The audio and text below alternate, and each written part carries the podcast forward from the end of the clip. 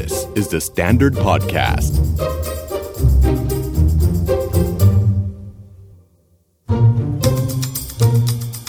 Are you okay? เวลาพูดเรื่องจิตใจหลายครั้งบางคนก็แล้วกันมีภาพจำจำว่าอืมผู้ป่วยทางจิตในละครจะต้องดูเพ้อเพ้อจะต้องดูเหม่อลอย ต้องมักจะทำร้ายตัวเองคนอื่น ซึ่งทั้งหมดมันไม่ใช่ทั้งหมด ไม่รู้ทำไมเวลาที่คนพูดว่า คนที่มีโรคจิตเพศ จะต้องถูกเหมารวมว่า ต้องเป็นไอโรคจิตคนบ้า แล้วก็เหมือนมีน้ำเสียงและให้คุณค่าทางสังคมไปแบบว่าต่างออกไป วันนี้เราจะมาทำความรู้จักกับโรคจิตเภทค่ะ อย่างเข้าใจว่ามันก็คือหนึ่งในในในโรคทางด้านจิตใจที่มันก็เกิดขึ้นได้ แล้วแน่นอนค่ะ พูดถึงเรื่องโรคทางด้านจิตใจเราอยู่กับจิตแพทย์ แพทย์หญิงนัสราดำรงพิวัตรค่ะ สวัสดีค่ะ สวัสดีค่ะ ขออนุญาต เชิญมาให้เราได้รู้จักกับผู้ป่วยที่มีโรคจิตเภทโรคจิตเภทนี่เป็นยังไงคะ แล้วคุณหมอคิดว่า มันเป็นอย่างที่คนหลาย ๆ คนมีภาพจำเข้าใจที่เรามักจะเห็นในละครอย่างนี้หรือเปล่าค่ะจริงๆ มีทั้งใช่และไม่ใช่อืมค่ะ คือเลยอยากให้เข้าใจอาการของจิตเภทจริง ๆ ก่อนว่าเป็นยังไงนะคะ ก็ทีเนี้ยอาการของจิตเภทเนี่ยอาการเด่นๆเนี่ยมันจะมี 4 อย่างค่ะนะคะ อย่างแรกเลยคือเรื่องของหลงผิดอืม นะคะ หลงผิดคือเป็นลักษณะของความคิดเหมือนเป็นความคิดที่เชื่อไปกับสิ่งใดสิ่งหนึ่งเนี่ยเชื่อสิ่งนั้นร้อยเปอร์เซ็นซึ่งสิ่งนั้นอาจจะไม่ได้จำเป็นต้องเป็นความจริงค่ะลักษณะของความหลงผิดที่พบบ่อยๆเนี่ยนะคะตัวอย่างอย่างเช่น เป็นเรื่องของความระแวง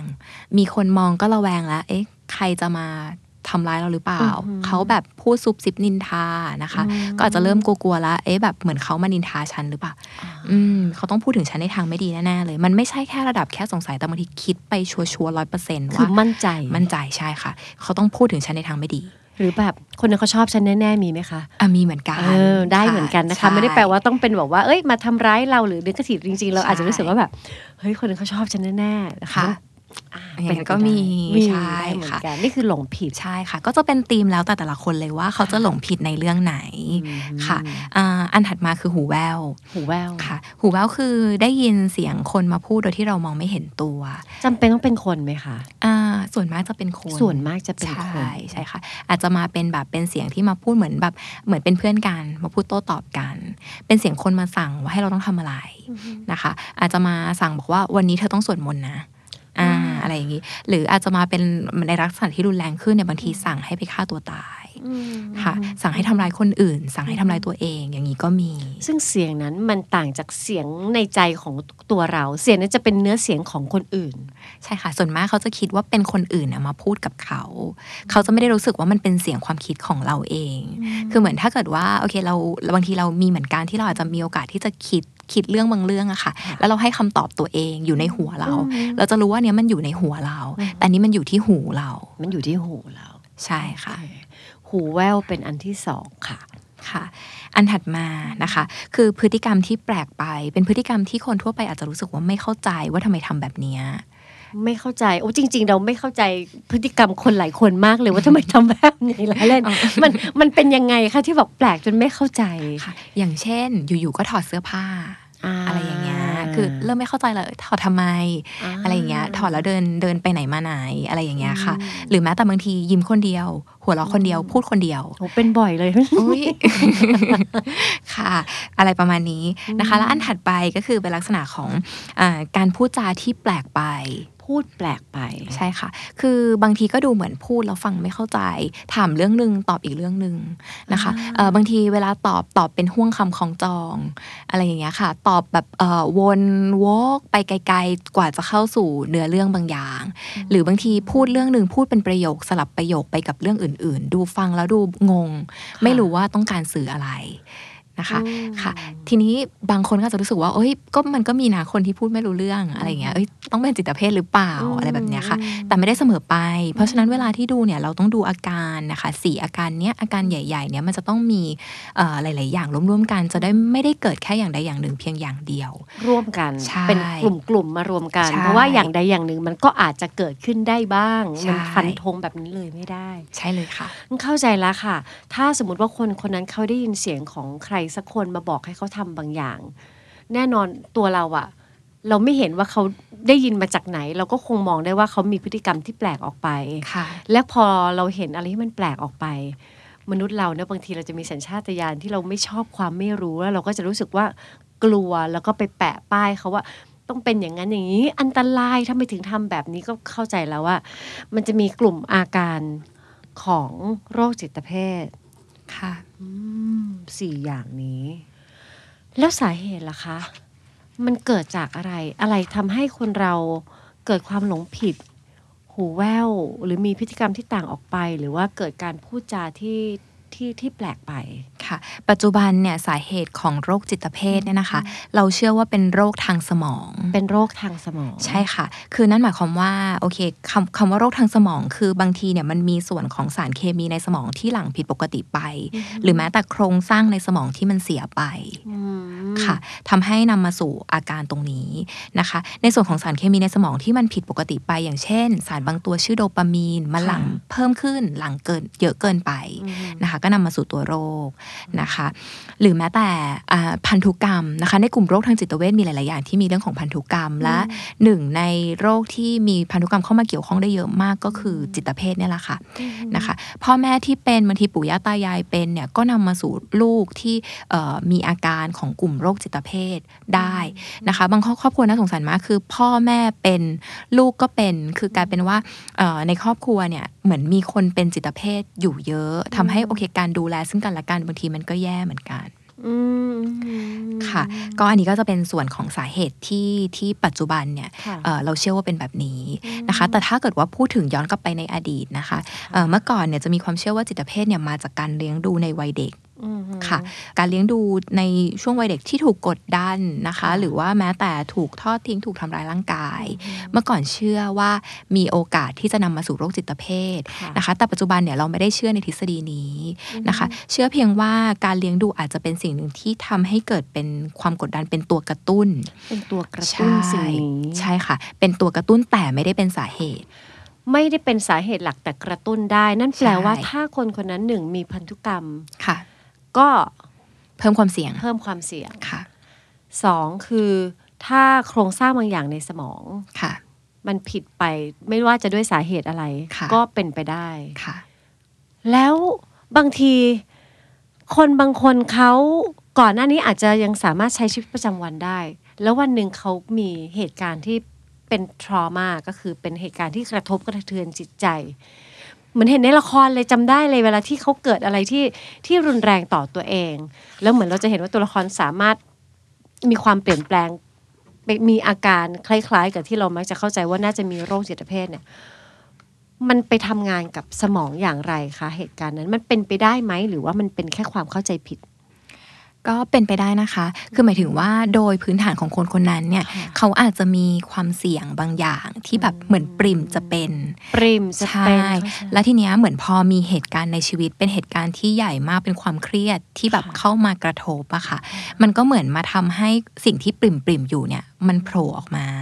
คือเกิดเป็นตัวโรค แต่โดยทั่วไปเราก็เชื่อว่ามันคงต้องมีความผิดปกติบางอย่างในสมองนะคะ หรือแม้แต่โอเคมีพันธุกรรมของเขาอยู่นะ ที่ทำให้เหมือนกับว่าพอมันมีความเครียดอะไรบางอย่างเข้ามากระทบอะค่ะเหมือนที่เราเห็นในทีวีแล้วทำให้เกิดอาการ แต่ว่าในคนไข้จิตเภทจริง ๆ โดยทั่วๆไปเนี่ยบางทีก็ไม่ได้มีสิ่งกระตุ้นที่ชัดเจน บางทีมันก็มาตามวัยของมันนะคะ คือพอถึงจุดหนึ่งมันก็แสดงมีอาการแสดงออกมาโดยที่ความเครียดหรือสิ่งที่มาเป็นตัวกระตุ้นเนี่ยอาจจะไม่ได้เด่นชัดก็เป็นได้ เป็นไปได้ไหมสมมติว่าพ่อหนึ่งในในในคนที่เลี้ยงดูเราทางสายเลือดมาเนี่ยหนึ่งในนั้นเขามีโรคจิตเภทละเป็นไปได้ไหมที่เราอาจจะไม่เป็นก็ได้ เป็นได้ค่ะ คือมันเป็นความเสี่ยง แต่ไม่ได้หมายความว่าทุกคนที่พ่อแม่เป็นน่ะจะต้องแบบลูกจะต้องเป็นเสมอไปอืมอืมอืมค่ะแล้วถ้ามีตัวกระตุ้นมันก็จะช่วยทำให้ความเสี่ยงนั้นสูงขึ้นใช่เลเรื่อยยค่ะๆอืมอืม เข้าใจแล้ววันหลังเราเจอเนี่ยเราเราเราเรามีความเข้าใจแบบนี้เราเราพบเจอ ใครที่เขาอาจจะมีอาการคล้าย ๆ แบบนี้ เราจะเข้าใจแล้วว่าเขามีโรคจิตเภทเขาไม่ได้เป็นบ้านะค่ะ เราจะได้ไม่เรียกเขาแบบแบบแปะป้ายให้ให้มันรู้สึกว่าถูกลดทอนความเป็นมนุษย์ ความรุนแรงของโรคจิตเภทมันมันมีเรนจ์ของมันยังไงได้บ้างคะ ได้ค่ะ คือคือจิตเภทเนี่ยนะคะ จริงๆเนี่ยมันมีระยะของมันแบ่งออกเป็น 3 ระยะนะคะเอ่อระยะแรกเนี่ยคือระยะเริ่มต้นค่ะ ระยะเริ่มต้นเนี่ยอาการเด่นนะคะก็อาจจะเป็นลักษณะของแบบเอ่อเหมือนเหม่อลอย แยกตัวเก็บตัวนะคะบางทีแบบพูดน้อยลงไม่อยากเจอใคร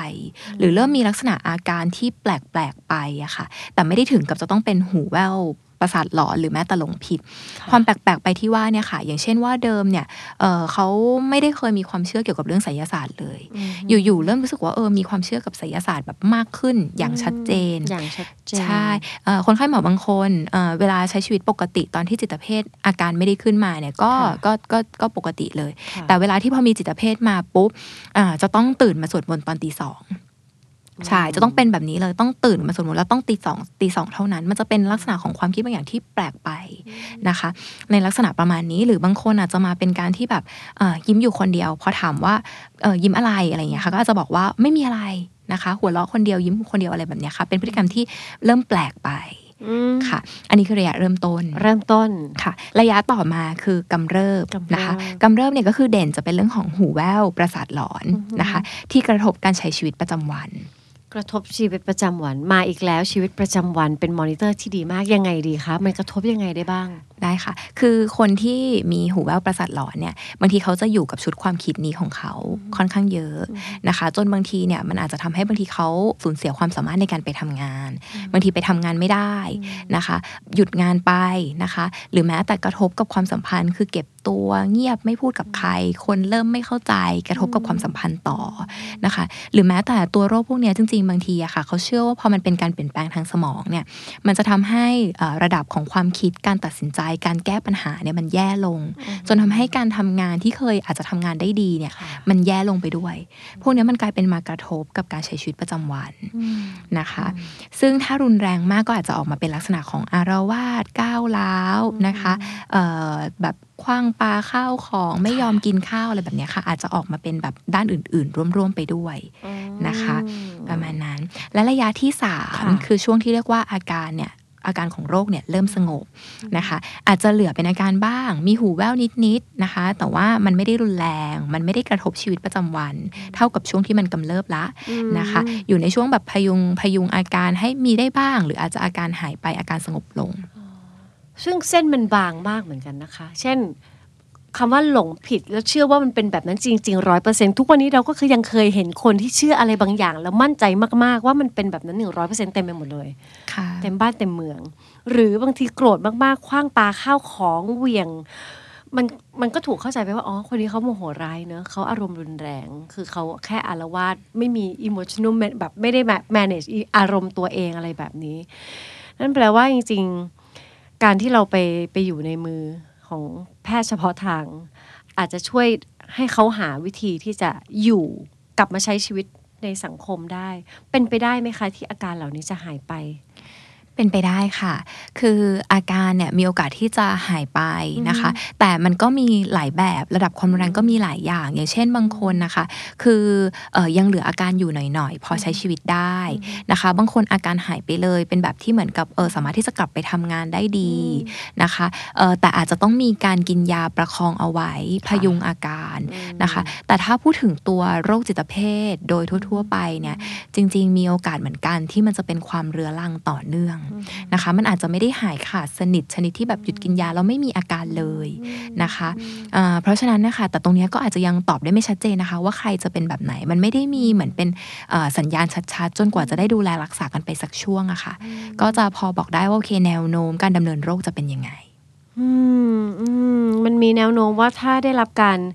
ดูแลรักษา มันก็จะช่วยบรรเทาได้ แล้วก็มีการประคอง เพราะนึกออกถ้าสมมติว่าไม่ถึงกับ ให้ไปเจอจิตแพทย์อย่างเงี้ย สมมติคนรอบข้าง จะเข้าไปประคอง ก็น่าจะมีความยากลำบากในการเข้าไปหา แล้วก็รับมือกับอาการเหล่านี้ เพราะว่าหนึ่ง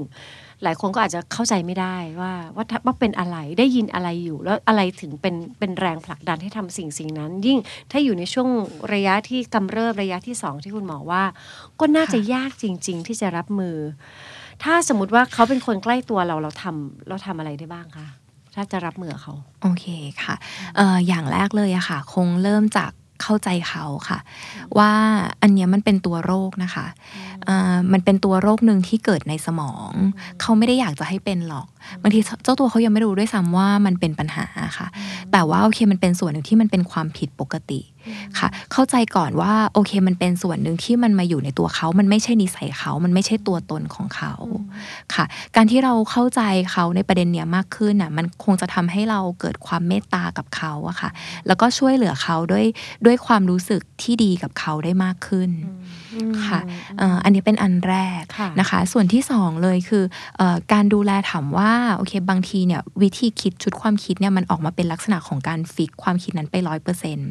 ซึ่งมันเป็นธรรมดาเลยที่จะทำให้คนที่คุยด้วยเนี่ยบางทีอาจจะรู้สึกว่าไม่เข้าใจจริง ๆ ว่าทำไมถึงคิดแบบนี้เอ่อพยายามบางคนพยายามที่จะอธิบายความจริง ให้เขาฟังว่าเออมันต้องเป็นแบบนี้สิ แต่บางทีเหมือนยิ่งคุยกันยิ่งทะเลาะกัน ยิ่งกลายเป็นว่าคนที่เขามีโรคจิตเภทอยู่อะเขาก็ยิ่งหงุดหงิดเขาก็ยิ่งเครียดเอ่อคนคนที่อธิบายด้วยความเป็นห่วงก็ยิ่งเครียดใช่ใช่ค่ะ ทีเนี้ยพอเป็นแบบเนี้ยค่ะเอ่อการดูแลในเบื้องต้นเนี่ยก็คงหมายถึงว่าเราอาจจะเน้นในการสร้างความสัมพันธ์ที่ดีมากกว่าที่จะเป็นการที่จะไปแบบเหมือนพยายามที่จะอธิบายความจริงอะค่ะอืมชอบสองการรับมือมากเลยค่ะหนึ่งเข้าใจสองคือสร้างความสัมพันธ์ที่ดีกับเขานั่นคือสิ่งที่คนรอบข้าง สามารถช่วยประคองเขา ระหว่างที่เขาก็ต้องดีลกับโรคที่จริงๆเขาก็ไม่ได้ตั้งใจให้มันเกิดขึ้น แล้วมันก็น่าจะแบบว่า มีงานล้นมือสำหรับเขาแล้วเหมือนกัน ที่เขาต้องดีลกับสิ่งนี้ ก่อนที่จะไปตัดสินเขา เพราะเราคิดว่าหลายคนพอเลือกเขาไม่เข้าใจ จะมีสองอย่างคือตัดสินแล้วก็หนีห่างกับพอไม่เข้าใจพยายามจะแก้แก้แก้แก้ความเข้าใจของเขาค่ะให้ตรงกับของเรา ซึ่งสิ่งนั้นก็ไม่ได้ช่วยให้ทั้งสองฝ่าย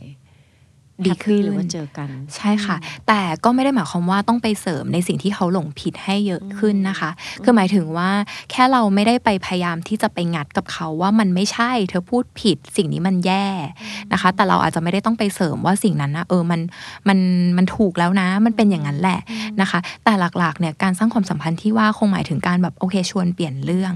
แสดงให้เขาเห็นว่าโอเคเราเรารักเขาเราเป็นห่วงเขานะ ค่ะ อย่างน้อยในยความสัมพันธ์ที่ดีขึ้นเนี่ยมันจะดึงให้เขามาสู่กระบวนการรักษาได้ดีขึ้น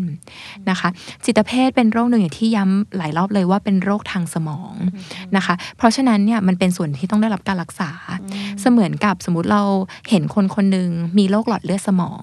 คนที่มีเลือดเลือดเอ่อโรคสมองอื่นๆเนี่ยค่ะเอ่อเราก็ต้องบอกว่าเขาต้องไปรักษานะ ต้องไปเจอหมอสมองนะ เพื่อแก้ตรงเนี้ยให้มันดีขึ้น จิตเภทก็เหมือนกันมันอาจจะสัมพันธ์กับเรื่องของอารมณ์พฤติกรรม แต่มันเป็นเรื่องโดยรากของมันคือเรื่องของสมอง เพราะฉะนั้นถ้าไม่ได้รับการรักษาค่ะ ถึงจะพูดถึงจะแนะนำถึงจะแบบพยายามเข้าใจยังไงก็ตามอะค่ะ สุดท้ายตัวโรคไม่ดีขึ้นอืม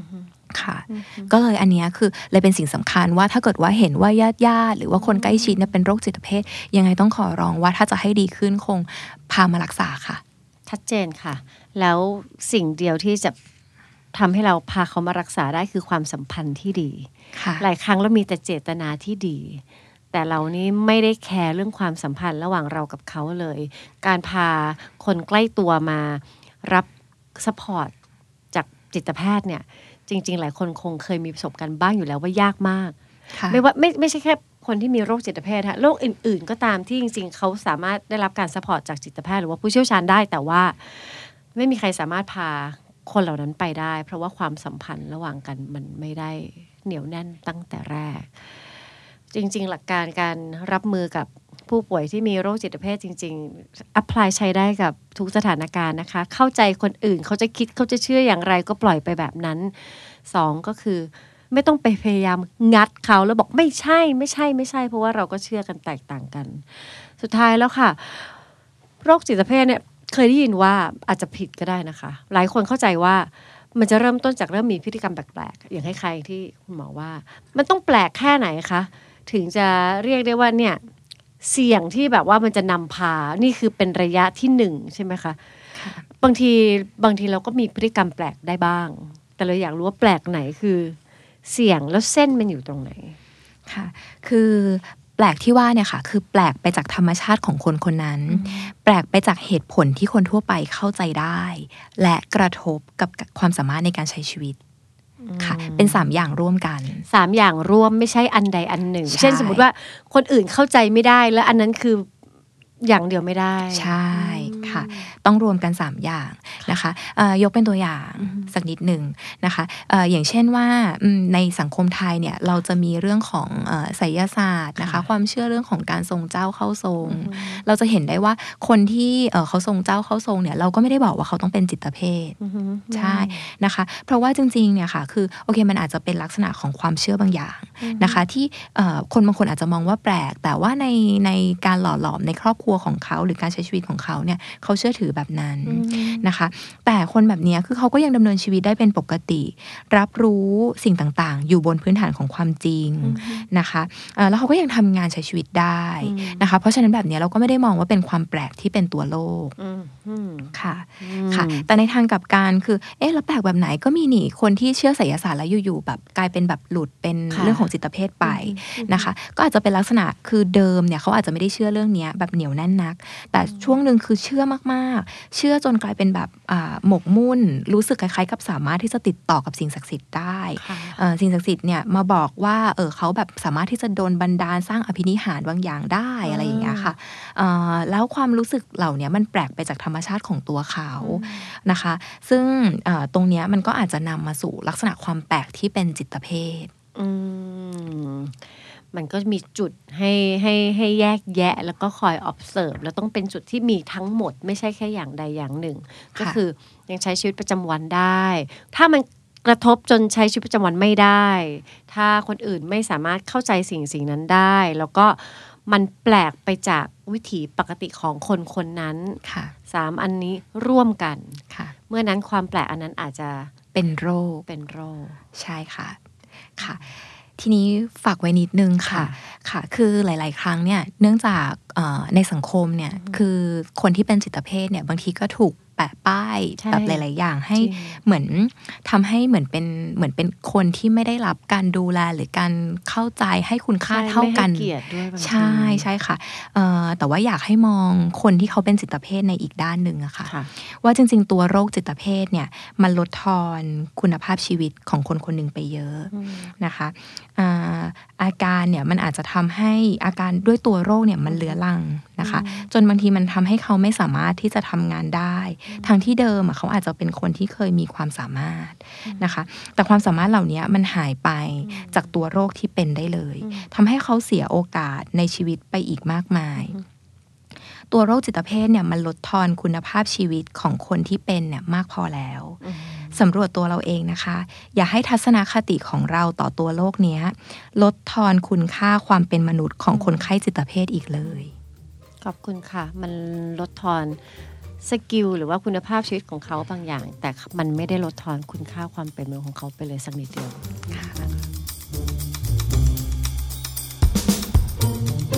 ฟัง Are You OK episode นี้แล้วลองสำรวจตัวเองแล้วก็คนรอบข้างดูว่ายังโอเคกันอยู่หรือเปล่า ถ้าไม่แน่ใจว่าโอ หรือไม่โอ ลองปรึกษานักจิตบำบัดหรือว่าคุณหมอก็ได้ จะได้มีสุขภาพจิตที่แข็งแรงแล้วก็โอเคกันทุกคนนะคะ The Standard Podcast. Eye opening for your ears.